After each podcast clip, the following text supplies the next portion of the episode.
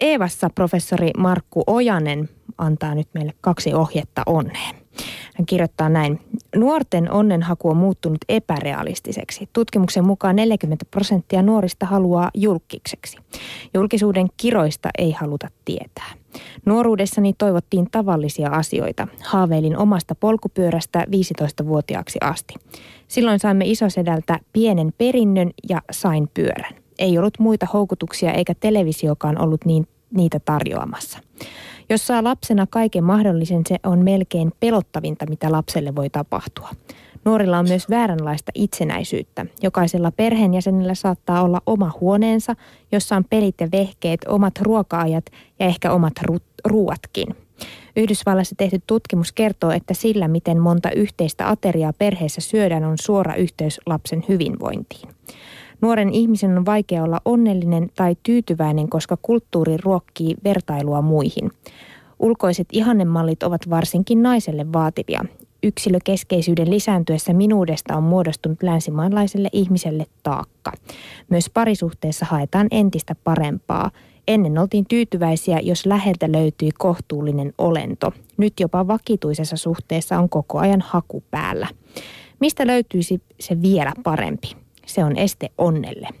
Olen itse ollut tyytyväinen elämääni satunnaisia alakulon hetkiä lukuun ottamatta. Niitä oli lapsena paljonkin.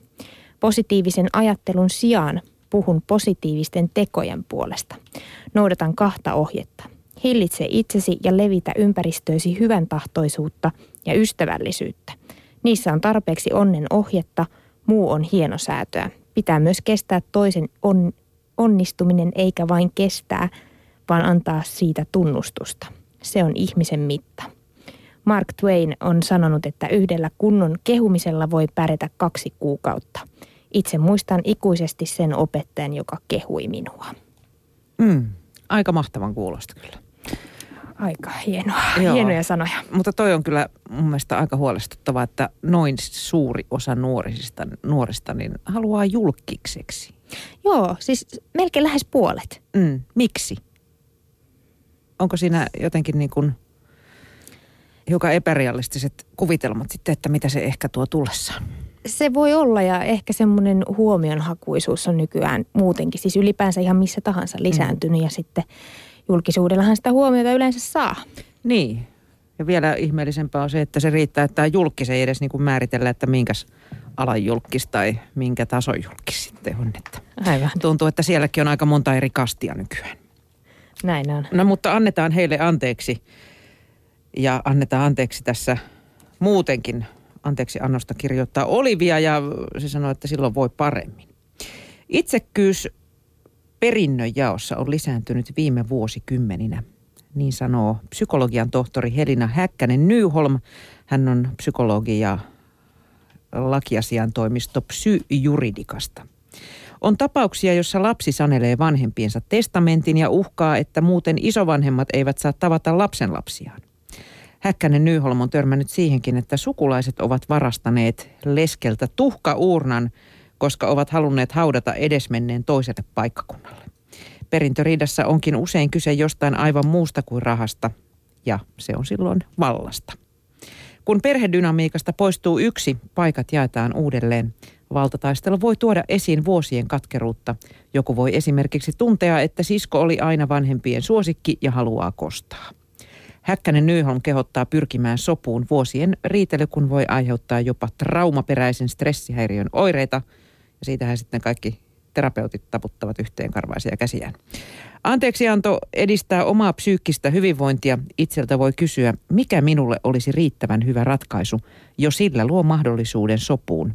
Joskus tilanteen rauhoittumiseen riittää, että sanoo antaneensa anteeksi, vaikkei ihan täydestä sydämestä niin teekään.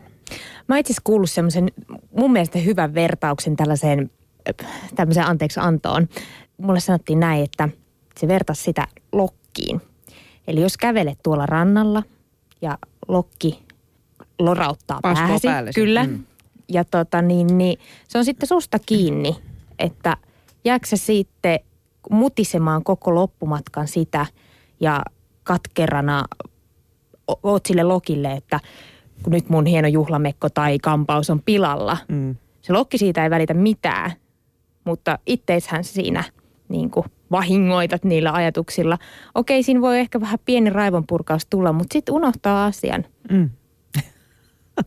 Lähtekää me anteeksi annon tielle siis tämän lokkiesimerkin kautta.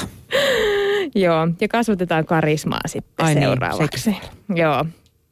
Eli Eevassa, mitä, mistä karisma syntyy ja voiko sitä kehittää? Leni, ne Lenita Airiston mielestä karisma on lahja. Toisilla sitä on, toisilla taas ei. Hän vastaa kysymykseen, mitä karisma on. On kahdenlaista karismaa, hyvää ja pahaa. Yleensä liitämme säkenöivän ja valovoiman estraaditaiteilijoiden ominaisuudeksi. Parhaimmat heistä suorastaan vangitsevat yleisön lumovoimallaan. Pahan karisman valtiat muistamme historiasta. Hitler ja Stalin pysyivät, pystyivät villitsemään suuria kansanjoukkoja karismansa avulla. Politiikassa nousee aika ajoin esille ihmisiä, jotka rakastavat karis, ratsastavat karismansa avulla. Sellaisia löytyy täältä Suomestakin. Ja kysymys siihen, että voiko karismaa kehittää, Airisto vastaa, että karisma on syntymälahja siinä, missä värisilmä tai sävelkorva. En usko, että täysin karismaton ihminen voisi kikoilla ja vinkeillä karismaansa kasvattaa.